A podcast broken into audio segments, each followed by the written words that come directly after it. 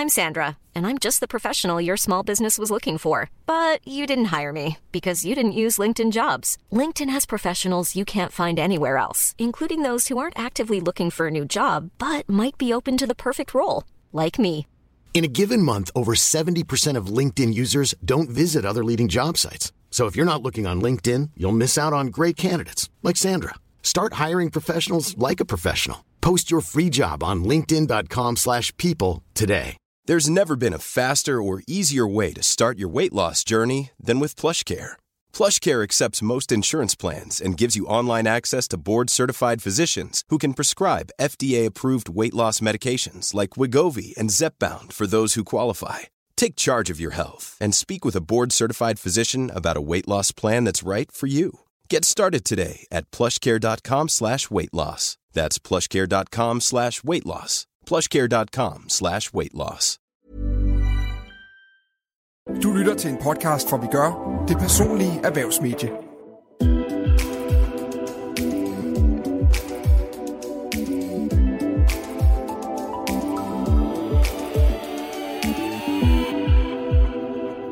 Kan du både være fagligt ambitiøs og arbejde deltid?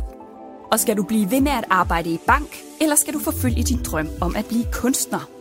Det er nogle af dilemmaerne, vi kommer omkring i denne episode af Vi arbejder med det, podcasten, hvor vi hjælper med at løse dilemmaer i arbejdslivet.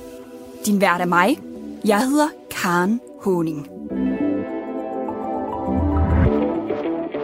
Velkommen til dig, Nana Nørholm. Tak for det. Du er jo øh, uddannet dyrlæge, og øh, du valgte sidste år at træde ud af din egen virksomhed, Hestepraksisen Hestepraksis Nord, for i stedet at blive øh, medarbejder i en øh, 20-timers stilling. Ja. Hvorfor træffede du det valg? Uha. Jeg øh, havde været selvstændig på det tidspunkt i tre år, knap og nap, øhm, og jeg var bare brændt helt ud. Jeg synes, at jeg, jeg på en eller anden måde havde jeg følelsen af at, at holde vejret fra mandag til fredag, og så sådan lige lørdag og søndag få vejret ned i maven på en eller anden måde, og så starte igen mandag.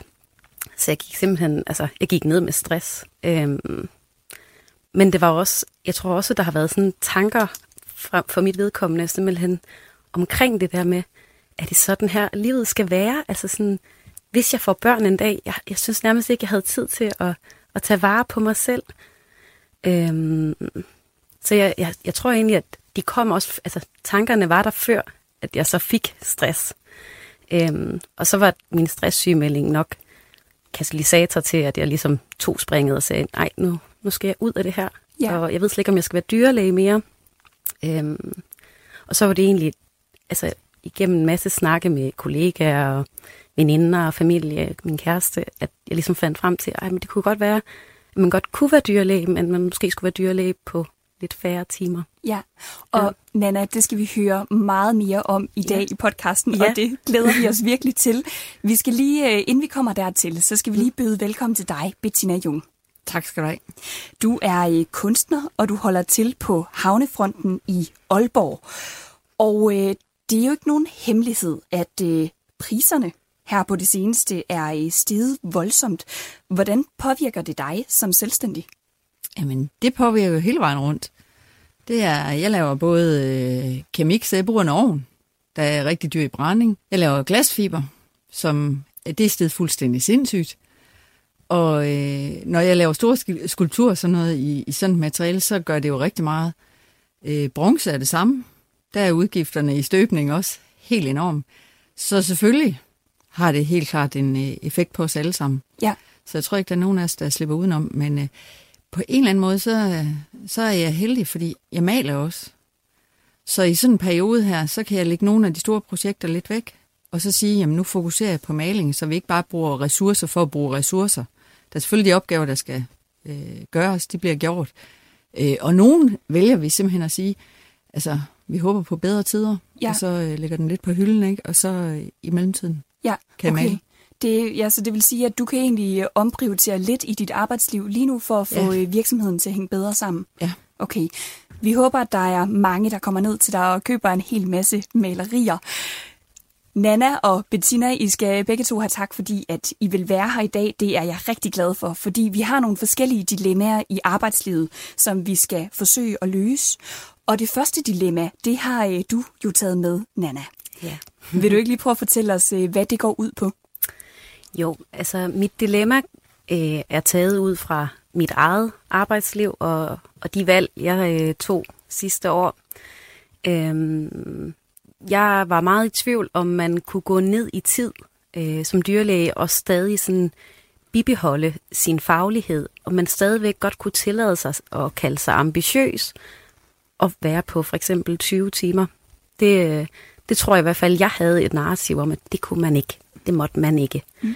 Øhm, det hører jeg også meget sådan blandt veninder øh, og venner og familie, at, at jeg synes, der er sådan en tendens til, at det er noget, vi går og, og fortæller os selv, at, at, at der ligesom, ja, det, det, det kan man ikke. Nej. Øhm, så mit, øh, mit dilemma øh, handler om, om man kan være fagligt ambitiøs, øh, og så være på deltid. Og som du selv også, øh, ja, som vi snakkede lidt om øh, indledningsvis, så hænger det jo også sammen med dit eget arbejdsliv, ja, fordi at du sidste år valgte at øh, træde ud af din virksomhed for i stedet for at blive medarbejder i virksomheden øh, i en 20-timers stilling. Ja. Hvordan øh, så din hverdag eller din uge ud, dengang øh, du var medejer af virksomheden? Jamen altså, der... Øh, altså mange, altså dyrlæger sådan generelt, de har jo en 37 timers stilling, Øhm, og så har vi vagter oveni. Øhm, og det er jo vagter efter klokken 4 ind til næste morgen klokken 8. Og de ligger ligesom ud over.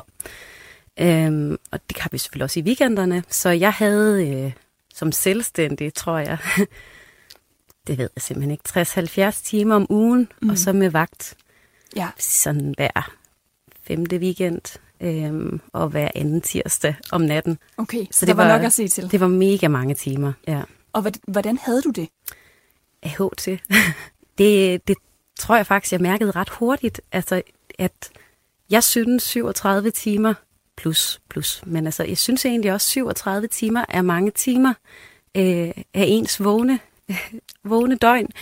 Øh, det, det er jo de timer, hvor man også har energi, og hvor man kan, kan udforske sine egne fritidsinteresser og øh, passe på sig selv. Øhm, jeg har ikke nogen børn eller noget, der skal, skal tages af, så det, var, det handler bare om mig selv, min kæreste, dem jeg elsker, øh, og det, det jeg elsker, altså øh, alle de andre ting, som jeg jo også er, det følte jeg bare ikke, der var plads til, når man arbejder så meget.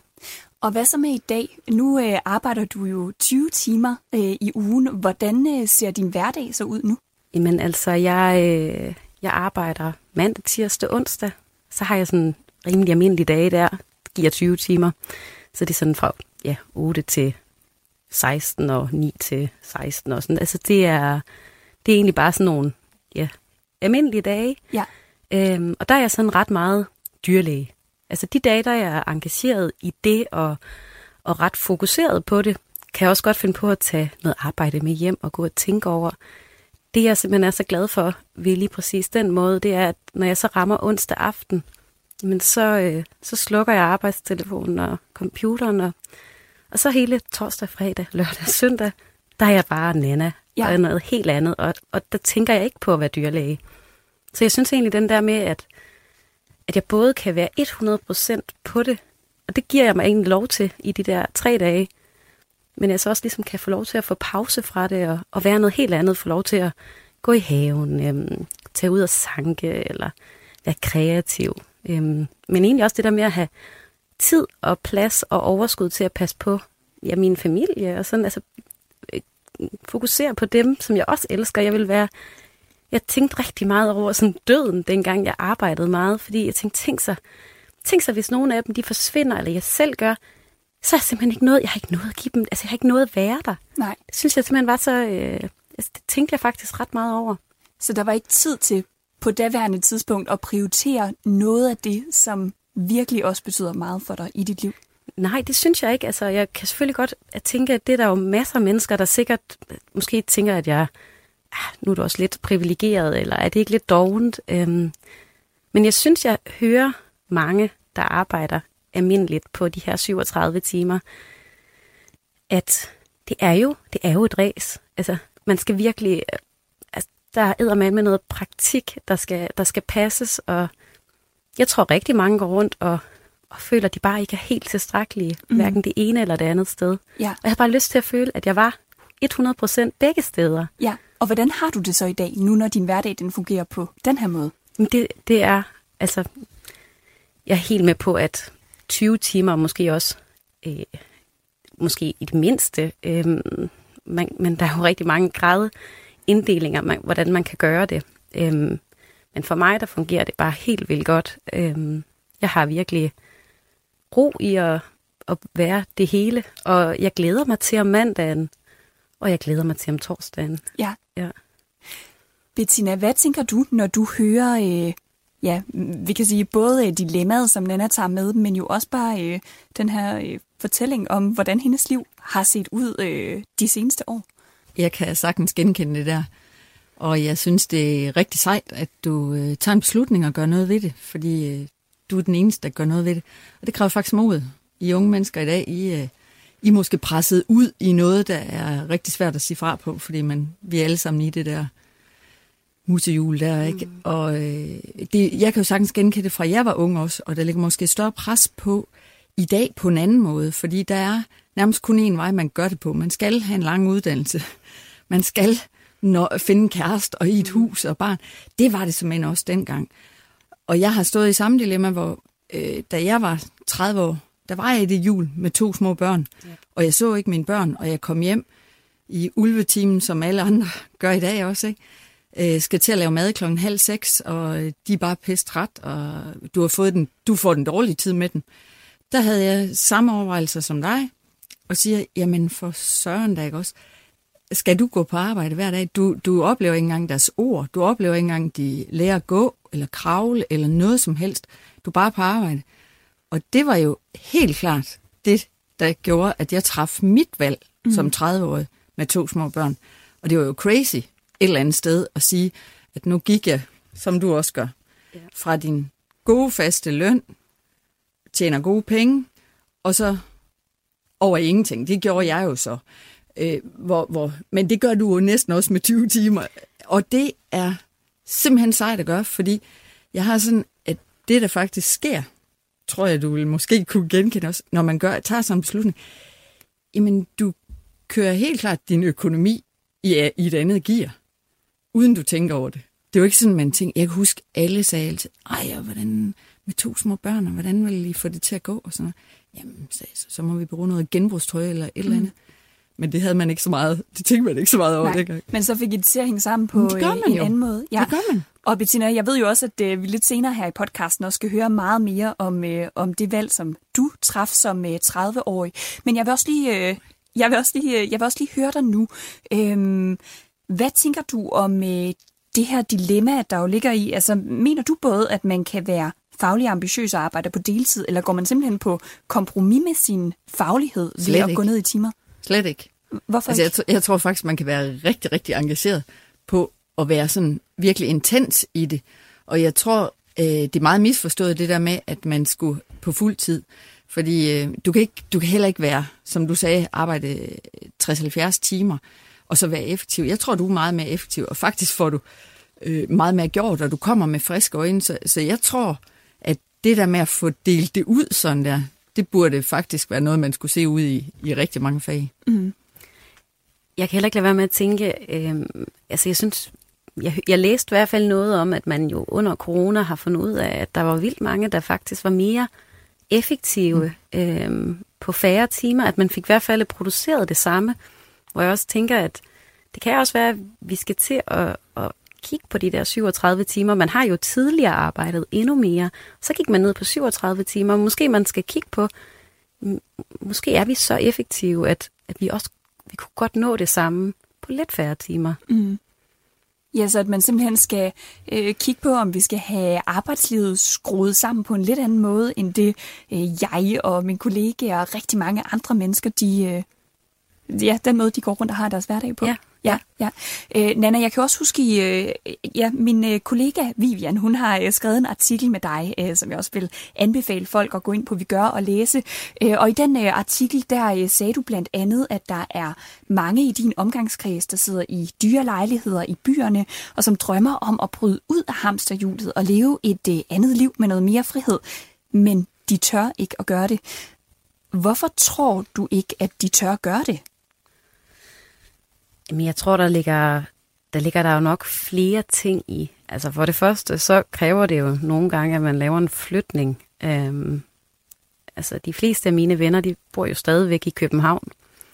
Øhm, og jeg kan godt se, at det er rigtig svært at forene 20 timer med at skulle ud og købe et eller andet i eller uden for hovedstaden. Øhm, så første store spring vil jo klart nok være at flytte til det her altså, jeg bor i Tværsted, som er sådan, ja, jo næsten op ved Skagen. Og der er huslejepriserne jo lidt en anden. Så vi har et dejligt hus. Betaler vi 7.000 kroner for om måneden. Så det er jo klart, det giver jo en, altså det giver jo et råderum, som jeg tænker, mine veninder nok har svære ved at altså kunne få til, simpelthen helt lavpraktisk at kunne få, lad, kunne få til at, at lade sig give sig. Øhm, men jeg tror også, at der ligger sådan et, Øh, jeg tror, at vi unge mennesker nu til dags gerne vil lægge enormt meget identitet i vores arbejde og i vores arbejdsliv. Og samtidig så tænker jeg, at vi aldrig har mistrives så meget, som vi gør nu.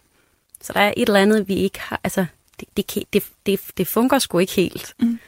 Øhm, men, men det tror jeg også synes, at det vil de også synes, altså det tror jeg, der er rigtig mange, der er bange for at give afkald på, fordi de tror, at, at det er at give afkald på det. Mm.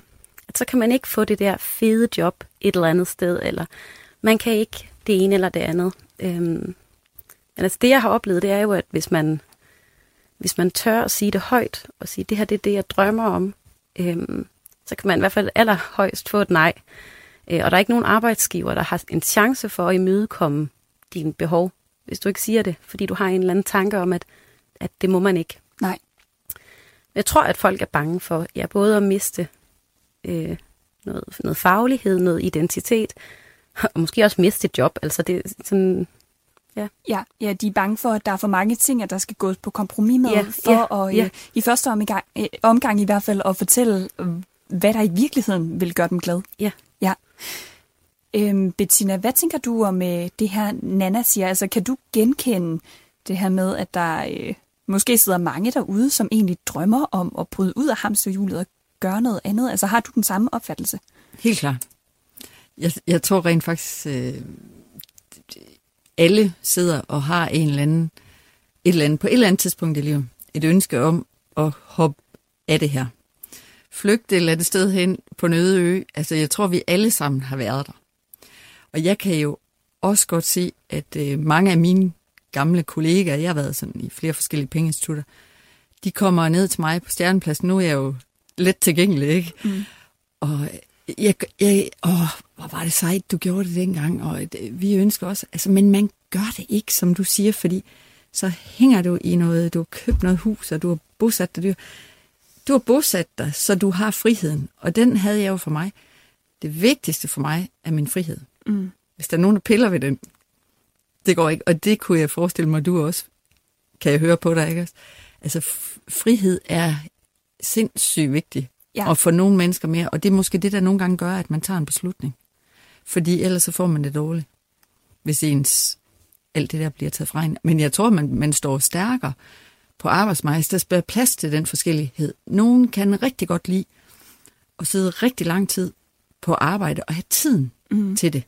Det, det. det er deres liv, altså, så vi er bare forskellige. Så måske skulle der lave sådan en eller anden, øh, at man faktisk, jeg tror vi har været inde over det i tidligere programmer, øh, at man, selvom nogen de tager hjem og har friheden, øh, så kan du godt tænke på vej hjem i bilen, det er stadigvæk at arbejde. Vi, vi arbejder simpelthen forskelligt. Ja. Og det skulle måske tænkes ind, at man kan faktisk godt øh, nøjes med at arbejde 30 timer, og alligevel så er der et eller andet, der sker. Mm. Så ja, frihed til, til, at det ikke er sådan arbejdstiden. Ja, at der kommer en større fleksibilitet ja. på arbejdsmarkedet ja. Øh, Men, senere hen. Og jeg tror egentlig også her i Danmark, sådan helt generelt, så er vi jo ekstremt effektive. Altså, alt øh, handler om effektivitet altså, og vækst. Mm. Og det skal vi jo nok lidt væk fra, fordi kommer vi bare lige lidt øh, sydpå, og vi behøver egentlig bare til Tyskland, øh, så har man en, en lavere kadence. Og endnu mere længere ned, ikke? Ja. Hvorfor er det, vi har så pokkers travlt. Mm. Altså, vi glemmer faktisk at leve mm. på vejen. Mm. Og det kan jo også være, at det er nogle af de her spørgsmål, at vi så småt begynder at stille os selv. Jeg synes mm. i hvert fald, at øh, øh, din artikel, den, øh, eller artiklen, der blev lavet med dig, Nana, den øh, vækker mange tanker. Jeg synes, at det er inspirerende at høre om nogle, øh, der sammensætter deres arbejdsliv på en lidt anden måde. Så du skal have mange tak for at tage dit dilemma med, og Bettina, du skal have tak for at øh, komme med nogle øh, interessante input. Og så skal vi jo også øh, lidt senere, som sagt, høre lidt mere om det skifte, at du selv lavede i dit arbejdsliv. Har du et dilemma i dit arbejdsliv? Send det til arbejdesnablag.vigør.dk. Afsenderne af dilemmaerne er altid anonyme. Først så skal vi dog lige nå at vende et dilemma, som vi har fået fra en af vores lyttere. Lytteren skriver, Jeg er universitetsuddannet og har netop fået mit første job, men jeg er i tvivl om, hvilke opgaver jeg er rustet til at kunne udføre, og hvad jeg kan se mig selv udføre. Jeg har svært ved at lure, hvilke forventninger der er til mig, og hvordan mine ledere gerne vil have opgaven udført. Så, dilemmaet her. Det, øh, det lyder jo som om, at lytteren i bund og grund er ret forvirret over, hvilke forventninger der er til vedkommende på det her nye job, og øh, ja, om lytteren lever op til forventningerne, det kan man sige. Det er også lidt svært, når man ikke ved, hvad forventningerne de i første omgang er. Øhm, men har I nogen bud på, hvad lytteren kan gøre for at blive mere afklaret, eller for at finde noget ro i det her dilemma? Ja, altså jeg, øh, jeg tænker, det er jo lidt, lidt ligesom at bede om at gå ned i tid. At en arbejdsgiver, nu har jeg også selv været det, altså man bliver jo nødt til at, man bliver nødt til at åbne munden for ligesom at kunne, kunne finde ud af, hvordan og hvorledes. Og igen så det her med, med den øgede stress, som der jo er at finde blandt den danske befolkning, så tænker jeg, at det er uhyre vigtigt, når man er nyuddannet, at man netop kender sine begrænsninger, og, og ligesom prøver at åbne op for det, mm. og sige, øh, det her det er jeg faktisk lidt i tvivl om, jeg, om jeg er helt klar til. Hvad tænker du? Øh, kan, I, kan I lige prøve at guide mig lidt mere, så jeg ved, øh, om jeg kan, kan tage den her? Øh, jeg synes, jeg oplever, øh, og også selv gjorde, øh, det der lidt sådan Pippi Langstrømpe, det kan jeg jo godt. Det, det har jeg aldrig prøvet, så det, nu, men det kan jeg så i hvert fald helt sikkert godt. Og mm. hvis jeg ikke kan det, så fake it till you make it. Og det er bare mega hårdt at sådan skulle opretholde den facade hele dagen. Ja. Øhm, og nu når man så har været nede med stress, så vil jeg sige, at, at det er bare ikke det værd. Mm. Altså, det er simpelthen ens, ens mentale helbred over alt andet. Så ja, til, altså, mit råd ville helt klart være at åbne op for ens usikkerhed og forklare arbejdsgiver det. Ja, men det, jeg tænker, øh, når man kommer ind som øh, ny i en virksomhed, endda er nyuddannet, altså det her med at gå hen til chefen og fortælle, at man er usikker på, om, lever op, om man lever op til forventningerne, at det er jo nok ikke øh, det nemmeste. Altså har I nogle, øh, jeg ved jo, at de begge to har stået i nogle situationer, hvor man netop skulle åbne munden og sige, at man, øh, man ønskede noget andet, øhm, eller ja, i hvert fald åbne op for noget svært over for en arbejdsgiver. Øhm, har I nogle gode råd til, hvordan man tager den snak med en chef? Jamen, hvis man nu, det kommer meget an på, øh, hvordan man har det med chefen, og hvordan det kommunikative er på, på det sted, man nu er ansat. Øh, Øh, har man det svært med, at det lige er chefen, man hiver fat i, så kunne man jo tage samtalen med nogle af kollegaerne.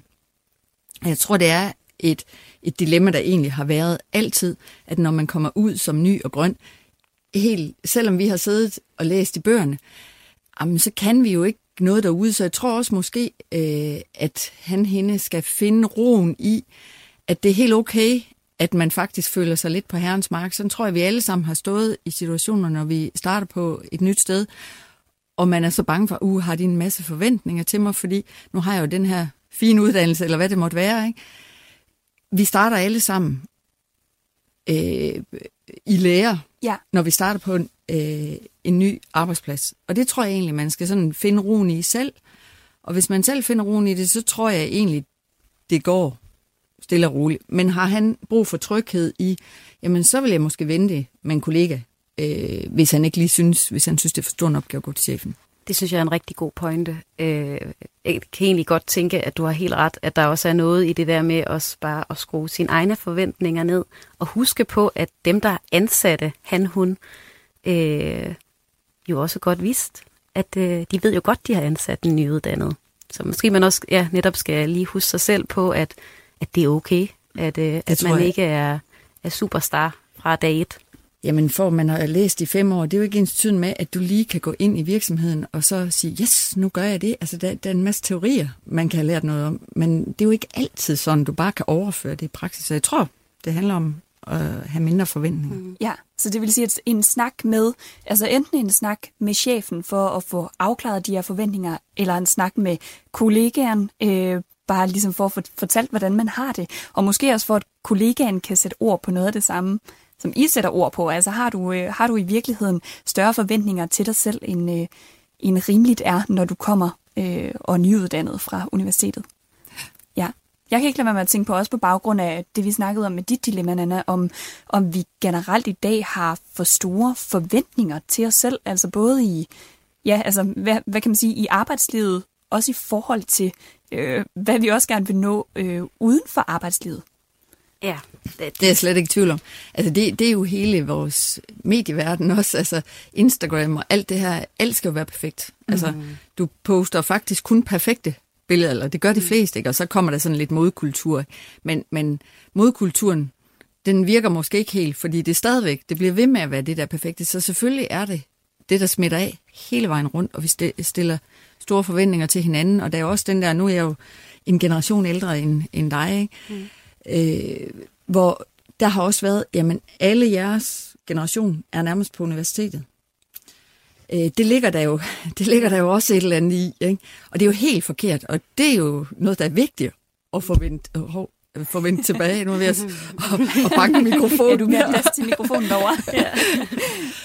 ja. så, så det alene, altså der er jo masser af ting, der gør, at det, er, det, det lægger et pres som man helt klart skal have lavet om på. Fordi det er jo, det kan godt være, at, at øh, I føler, at vi har lagt et pres i vores generation på, men den bliver mere og mere, fordi I også sammenligner jer med hinanden. Ja, det vil jeg også sige. Det, det kommer klart, især fra, fra omverdenen ja. og sig selv, øhm, og fra Instagram og alt muligt andet. Altså, jeg husker også, at, at min stress, den bundede også tit i, at jeg ligesom synes, at jeg ikke fik nok ud af livet. Altså, jeg tror rigtig mange har den der sådan, åh, oh, jeg får ikke, altså, jeg får ikke slap, jeg kunne stresse over, ikke, altså, og stress for meget, og ja. oh, jeg får ikke dykket det yoga, jeg gerne vil, eller jeg får ikke, øh, jeg får ikke nyt den der natur rundt omkring mig. Altså, sådan helt kontra, hvor man altså, kan sige sådan, altså, ja. ja. Så, så det der med netop at få det maksimale ud af det, og være social, og rejse og belæst og øh,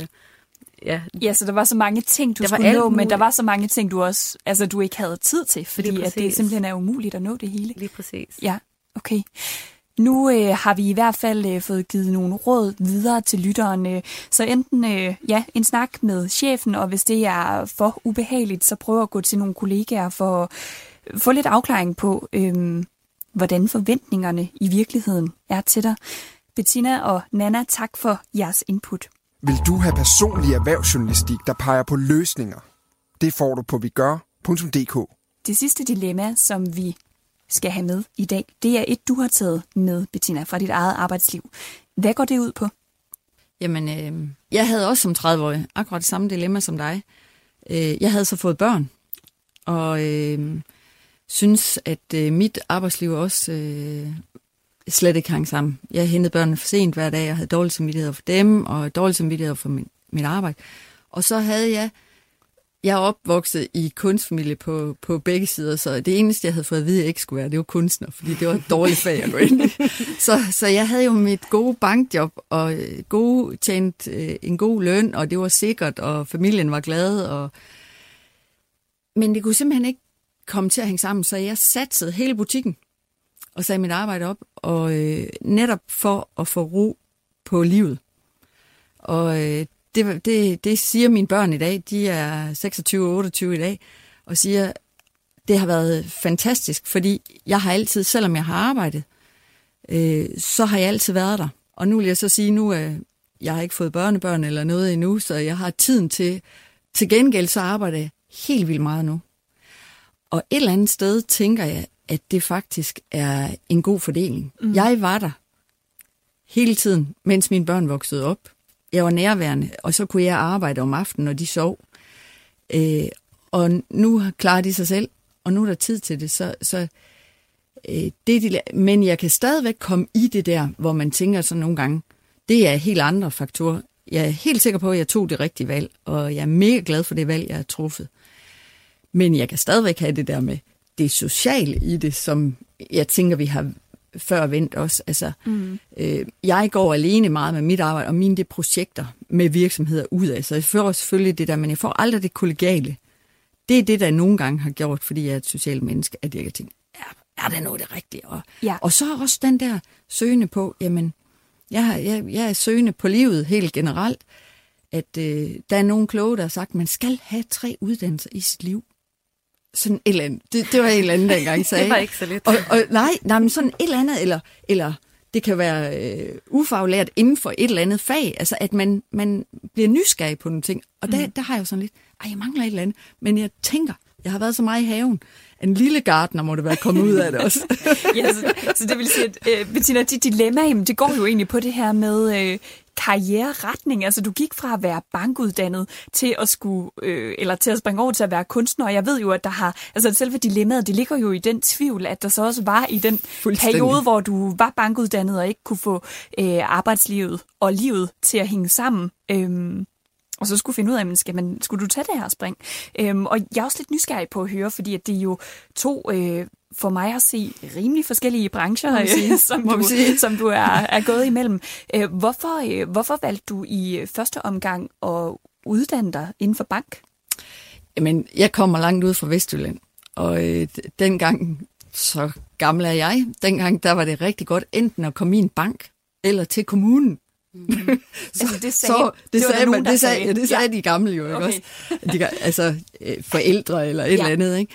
at det var, det var en rigtig god idé. Men, men omvendt, ej, det var ikke sådan, det var jo presset fordi jeg tror egentlig, jeg var meget egenrådig og kunne også være noget rebel. Ja. Så jeg tog faktisk til Aarhus. Jeg fik et job i Aarhus. Det var egentlig, det, det var, min mål var at flytte til Aarhus. Øh, og så fik jeg et job der. Og øh, så tænkte jeg, nej, det er faktisk helt åndssvagt. Så vidste jeg, at inden for bank, der fik man en god elevløn. Ja. Og så kunne jeg jo godt lave lidt kunst ved siden af. Mm. Altså, så, havde, så, så kunne jeg sådan kombi det lidt og være lidt, altså der var mere kunst i Aarhus, end, end der var der, hvor jeg kom fra, ikke? Så jeg kunne godt sådan snuse til det stadigvæk, så, øh, men jeg finder ud af, og jeg var jo alligevel 10-12 år i, øh, i bankfaget, ikke? Øh, jeg kan faktisk også godt lide den hjernehalvdel, jeg bruger der, og, og især den snak, man havde dengang med kunderne, at man kunne sidde og sige, nu gør vi sådan, og, og, og det, var, det, var helt, det var en helt anden tid. Så, så den sociale ting, både med kollegaer og snakken med folk, kunne jeg jo mega godt lide. Så det var jo ikke sådan et fravalg som sådan, selvom det er to meget forskellige fag, så var det ikke sådan et fravalg på den måde fra faget, men mere fra det der med, at livet ikke hang sammen. Og jeg kunne på det tidspunkt overhovedet, altså det var overhovedet ikke en mulighed for os dengang, der var øh, i min generation i banken. Det var ikke en mulighed at komme ned i tid. Nej. Så, så det var at træffe det store valg. Og, og der havde vi ligesom sagt derhjemme, jamen, så må jeg prøve at gøre en indsats på øh, kunstsiden og se, hvordan jeg kom til at leve af det. Og, mm. og i dag kan jeg jo tænke, det var helt crazy, det jeg gjorde. Så vi har givet det to år, for at se, om der kunne komme økonomi i det, og nu har jeg jo sådan set levet af det i 22 år. Ja. Øh, men det kommer man heller ikke sovende til, skal jeg hilse at sige. Altså, øh, det er jo ikke bare kommet på den måde af sig selv. Så. Men, men vil det sige, at det faktisk, øh, altså du nævner det her med, at allerede dengang du uddanner dig øh, inden for banken, jamen der, øh, altså du kommer fra en kunstfamilie, og du kunne godt selv lide at lave kunst allerede dengang. Øh, vil det sige, at dine overvejelser om at blive kunstner, de egentlig øh, har været der hele tiden? Nej, nej, okay. nej. Ikke som sådan. Altså, det, det var mine bedste forældre på begge sider, så jeg, min, mine forældre havde slet ikke noget med kunst at gøre, så, så det var ikke det var slet ikke sådan en ting, jeg tænkte, jeg skulle leve af. Altså, det var helt umuligt. Det kunne man egentlig ikke. Så, så jeg tror egentlig, det var sådan vejen ind til at sige, nu gør jeg noget andet, og så må vi jo finde ud af, hvordan man gør det. Mm.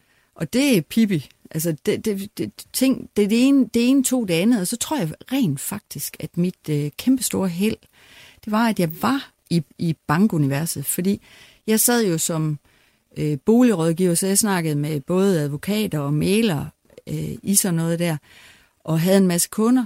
Så da de egentlig, og dengang var, var kunst ikke øh, sådan noget, man sådan øh, havde alle mulige steder eller på kontor. Så i hvert fald ikke sådan her i Nordjylland, tror jeg. Det kan godt være, jeg var i København og sådan noget, der var lidt mere omkring det. Men rigtig mange ringede jo så til mig, fordi de kendte jo lige pludselig mig, så, så jeg og sagde, ej, øhm, kan du ikke øh, hænge noget op for os?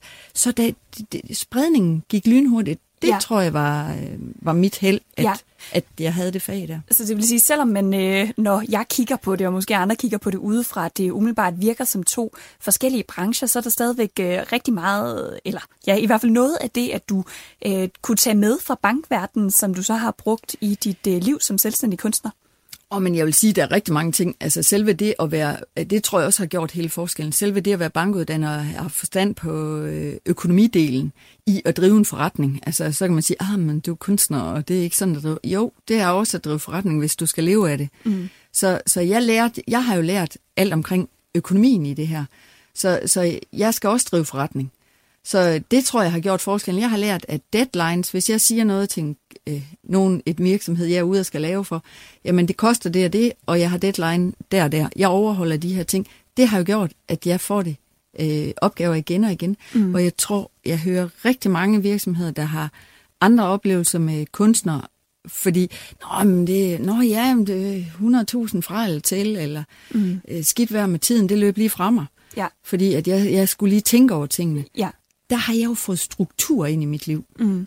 Ja, altså, så en rigtig god kombination, ja. at øh, du har taget med dig fra ja. øh, forskellige brancher. Ja. Øhm, Nana, har du, på, øh, har du på noget tidspunkt været, øh, jeg ved jo, at du har været i tvivl om, hvordan dit arbejdsliv det skulle indrettes, men har du været i tvivl om, hvilken branche du skulle være i? Altså har du nogensinde tvivlet på, om du skulle være dyrlæge, eller om du skulle en helt anden vej? Og ja. Og ja. ja. ja. Jeg, jeg tror egentlig, øh, jeg tror ikke, at der kun er et job, man er sådan skabt til. Og jeg kan jo se, at hvis jeg, ikke, hvis jeg en dag ikke skal være dyrlæge, så har jeg, kan jeg tage noget med mig. Jeg synes egentlig også, det er meget sjovt at høre lige præcis det her med, hvad du egentlig kan bruge altså, i, i kunstverdenen fra, fra bankverdenen. Det, der, det er jo netop to meget forskellige øh, mm. brancher, må man sige. Øhm, så det er jeg også helt overbevist om, at det kan jeg også øh, med det, jeg nu altså, jeg er jo også rigtig god til at komme ud til hesteejere og snakke og lytte og aflæse øh, stemninger og hvordan og hvorledes. Så ja. jeg er helt sikker på, at, at, øh, at det, øh, det kan, kan bruges til noget. Men, men ja, jeg har da været meget i tvivl, øh, og var det jo også rigtig meget, øh, inden at jeg, jeg trak mig ud. Øh, jeg synes egentlig, at det er ret spændende det der med, øh, at når man når man søger ind på et studie som 20-årig, eller 19-årig, eller 21-årig, at jeg tror rigtig mange, de, øh, de søger jo, hvad de lige sådan tror, der kunne være sjovt, fedt, øh, et eller andet, øh, mm. god, hvad de har karakterer til. Jeg tror aldrig, jeg spurgte mig selv, hvad er det for en, altså, hvad er, hvad er det for et job, jeg egentlig går ud og skal arbejde med? Er det, vil det passe til, til den livsførelse, jeg, jeg drømmer om? Det, det, det, det kunne jeg godt tænke mig, at man at man kunne spørge sig selv lidt mere om. Ja. Jeg ved også godt, det er sindssygt svært som, som 20-årig, men, men det har jeg i hvert fald ikke selv måske skænket helt nok tanker. Mm-hmm. Hvad, hvad, hvad er det, der er kommet bag på dig, øhm, efter du begyndte at arbejde som dyrlæge, som du ikke anede noget om, dengang du begyndte at studere? Jeg tror for eksempel, at det har frustreret mig, at vi aldrig helt ved, hvornår vi havde fri. Altså hvis vi har en akut et, en, en akut syg hest, jamen, så kan man jo ikke gå midt i det hele. Det er også kommet bag på mig, at vi dækker weekender og nætter, og det er sådan lidt, vi får en time per fem og en halv times vagt, altså så er sådan afspaceret, så det, det er ikke sådan, altså, vi, vi, vi kommer nemt til at arbejde rigtig meget. Ja. Øh, det var jeg bare ikke klar over. Altså sådan, og man skal, altså, jeg tror, hvis jeg sådan nu skulle søge et job, det er jo så det lidt, jeg har fået, men så tror jeg, det havde været vigtigt for mig, at jeg for eksempel vidste, at jeg havde fri, når jeg havde fri. Mm. Det ja. matcher ikke særlig godt med at være dyrlæge. hvert fald ikke sådan ude i praksis. Så der er rigtig mange læringer, som er, øh, som Ja. er kommet sidenhen. Ligesom, Ja. at, øh, ligesom der var for dig, Bettina. At du lærte, at der også var nogle ting øh, i forbindelse med at øh, arbejde i en bank, som heller ikke matchede med dit liv som, øh, ja, som mor i 30'erne. Jeg tror, det er livet. Ja, det er det sikkert. jeg, jeg tror, det er sådan, at lige nøjagtigt, skal du så en anden vej, så går man en anden vej. Altså, jeg, jeg tror, livet byder på de der overraskelser, fordi selvfølgelig ser du ikke øh, som 20-årig, Nej. og selvom dine forældre måske havde forklaret dig, hvordan, jamen så skal man selv ud og mærke det. Ja. Sådan er det med det hele. Mm. Ja, for Så- lige når du så står i 20'erne, i starten af 20'erne, eller hvornår du nu søger ind på en uddannelse, så er det studie, øh, studiet og drømmen om, hvad man kan blive, mm. at der fylder, men så når du bliver lidt ældre, så bliver det, som sagt, ja, øh, Ja. børn og, og hvad, du ellers, øh, hvad du ellers gerne vil Jamen, bruge jeg, din kan, tid på. jeg kan da huske, at da jeg søgte ind som øh, dyrlæge, der var det, fordi jeg havde hørt, at det var et vildt fedt studiemiljø, og jeg synes, det var sådan nogle flotte bygninger, der var derinde på Frederiksberg. Det er altså, hold kæft. Simpelthen ikke. ja. Men du har fundet en måde, at du er øh, glad, rigtig glad for det, lyder det til, Nana, ja, så du kan men... men- være dyrlæge på fuld skrue mandag til onsdag. Og selvom øh, der er nogle ting, man kan blive overrasket over, øh, når man så går fra studietid til øh, arbejdsliv, så øh, viser I to jo i hvert fald, at man øh, også godt kan ændre sit arbejdsliv efterfølgende. Bettina, tak fordi du tog dilemmaet med, og øh, tak for din input, Nana.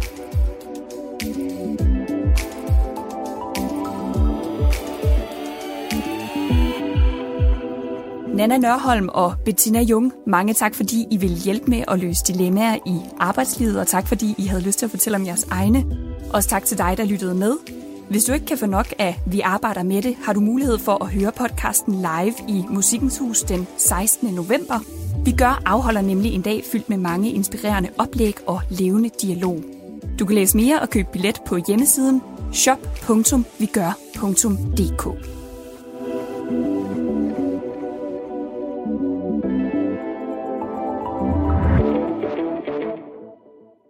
har lyttet til en podcast fra Vi Gør, det personlige erhvervsmedie fra det nordjyske mediehus.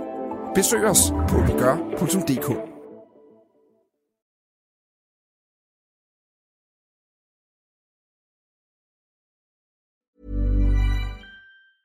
Even when we're on a budget, we still deserve nice things. Quince is a place to scoop up stunning high-end goods for 50 to 80% less than similar brands. They have buttery soft cashmere sweaters starting at $50, luxurious Italian leather bags, and so much more. Plus, Quince only works with factories that use safe, ethical, and responsible manufacturing. Get the high-end goods you'll love without the high price tag with Quince. Go to quince.com slash style for free shipping and 365-day returns.